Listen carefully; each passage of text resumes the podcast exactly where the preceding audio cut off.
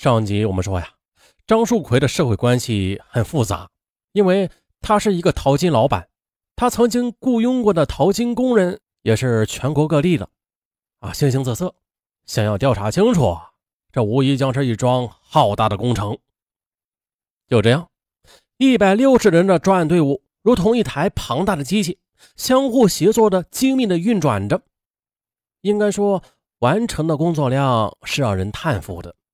因为啊，即便是一个民警只调访一个对象吧，这一轮下来也能完成一百六十个对象。民警们就这样的在镇头镇的一个废弃的会堂里驻扎下来，就像是摆开了打阵地战的势头。无法洗澡啊，就不洗澡；无法换衣服，他们就不换衣服。睡觉打通铺，吃饭大锅饭，早出晚归的，一个个辛苦的就如同一只只的蚂蚁。顶着那两只高度灵敏的触角，一天到晚恨不得手脚能够并用，到处跑。而几乎啊，全部的镇头镇政府工作人员也被调动起来了，还有附近的村民，也一律的在一夜之间转变成了买菜、煮饭、烧水的后勤供应人员。民警双方支持，推动侦查工作也在艰难的前行着。一百六十个人，二十多个侦查小组。日以继夜的走访和排查，在接下来仅仅一周的时间里，就先后的否定线索九百余条，排查可疑对象四千多人。仅长沙市市区临近平江等十多个县市排查出来的手部受伤对象就有六十多人。可是呢，这案件侦破却仍未获得实质性的进展，而省内的调查工作还有待细侦深琢。专案指挥部也发出指令。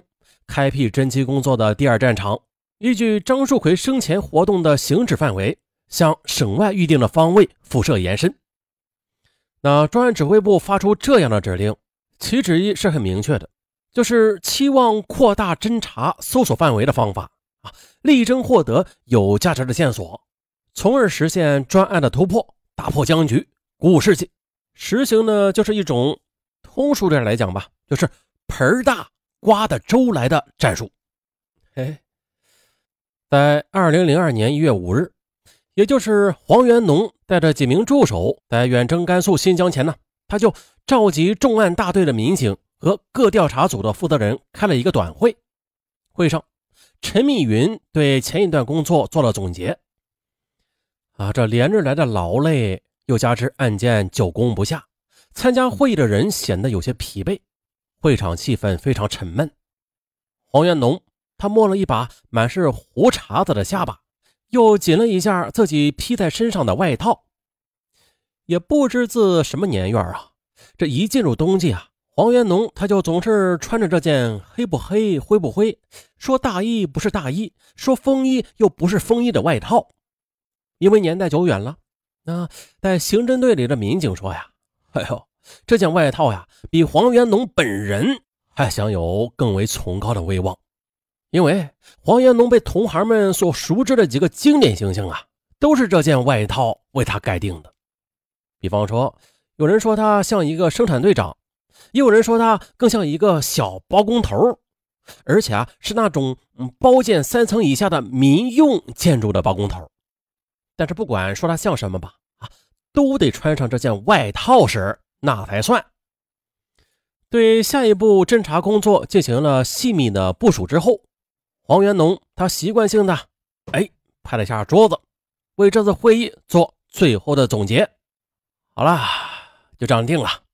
我们穿长裤子放屁，兵分两路吧。啊，这一屋子人都笑的是人仰马翻，顿时是个个容光焕发。一散会的。依照黄元龙自己的说法啊，他带着重案大队刑侦刘仲、严刚，还有知情人梁某组成的一队，往甘肃、新疆出发。黄元龙他此行的目的就是调查张树奎在甘肃等地的金矿当淘金老板时的社会活动情况，啊，包括张树奎在当地交往过的人，与这些人做过的事儿啊，都要一一的查证出来，不留任何死角。可老实说呀，黄元农在和他的同事们踏上甘肃的土地时，他们还是压根不知道要先调查谁啊，先调查什么事儿。但是在黄元农的工作簿上有一个早已经确定了此行的必须查清楚的对象，嗯，他呀就是专案组在现场周围村民调查中浮现出来的。事情是这样的，案发后的专案组专家们在确定调查对象的标准上，除了依据现场勘查的刑事技术人员给出的如身高啊，还有体格等一些标准外，还特别的强调了几条标准。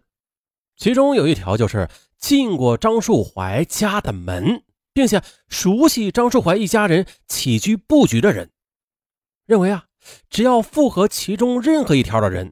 都是专案组必须要调查的对象，那符合的条件越多，就说明调查对象的可疑也就越大，对其展开的各种角度的调查力度也就会越强。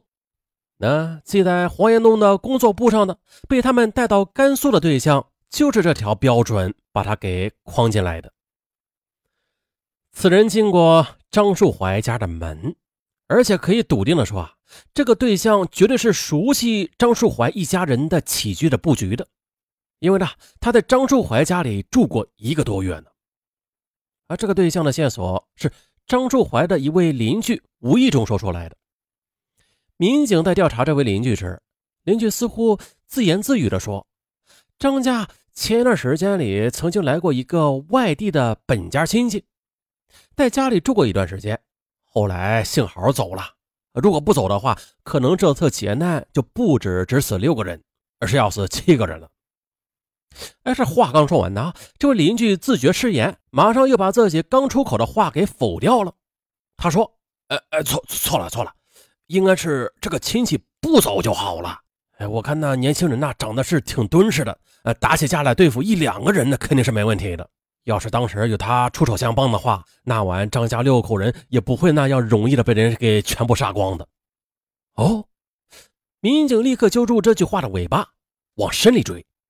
那可惜的是，这位邻居就这个张家的外地本家亲戚，却再也说不出更多的情况了。民警就这个对象去调查村里的其他村民，得到的情况也大致差不多吧。综合起来说吧。这个人是二十多岁的样子，皮肤比较黑，经常到村里的小卖部买烟。因为说话喜欢卷起舌头，村里的孩子们总喜欢呃学他说话。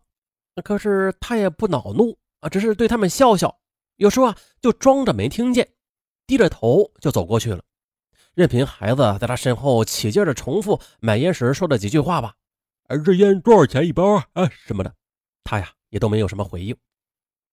那曾经有一次呢，小卖部里有村民在歇脚，就有人问他：“哎，贵姓啊？”他说：“姓张。”拿着烟，低着头就走了。再后来，有人看见他跟着张树奎在责任地里干一些送肥的农活，村民们就推断啊，他是张家的本家亲戚。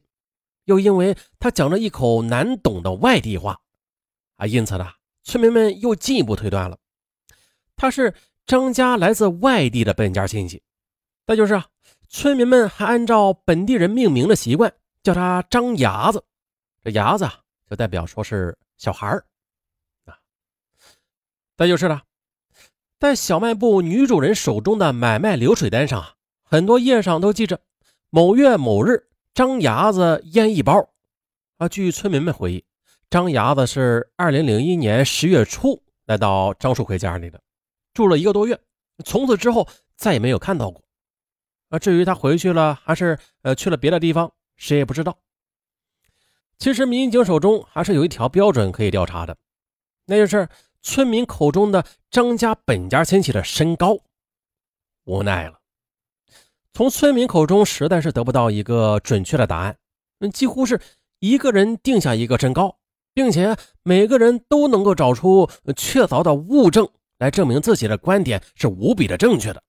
比方说门框啊，又比方说晾衣杆，可是其间的差距，呃，竟然有十几厘米之多，啊，相差了十几厘米，太大了，没有参考价值了，最终呢，只能作罢。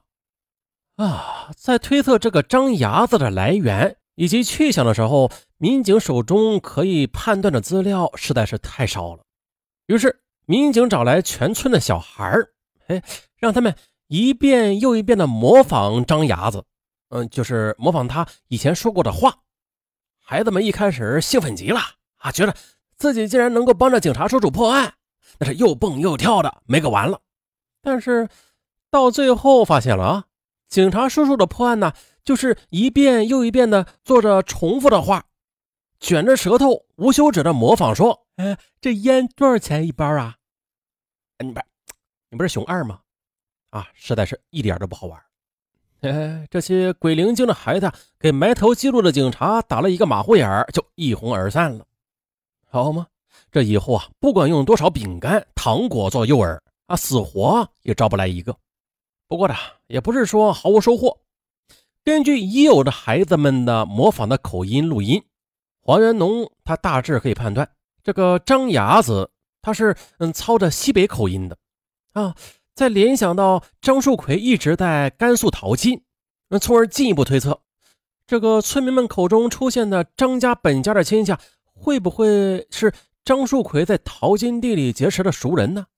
如果是本家亲戚的话。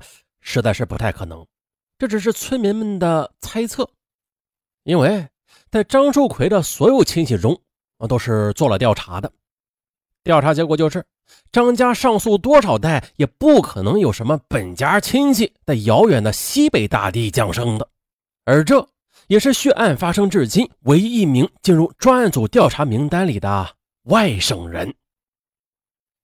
那究竟是不是他呀？咱们。下集再说。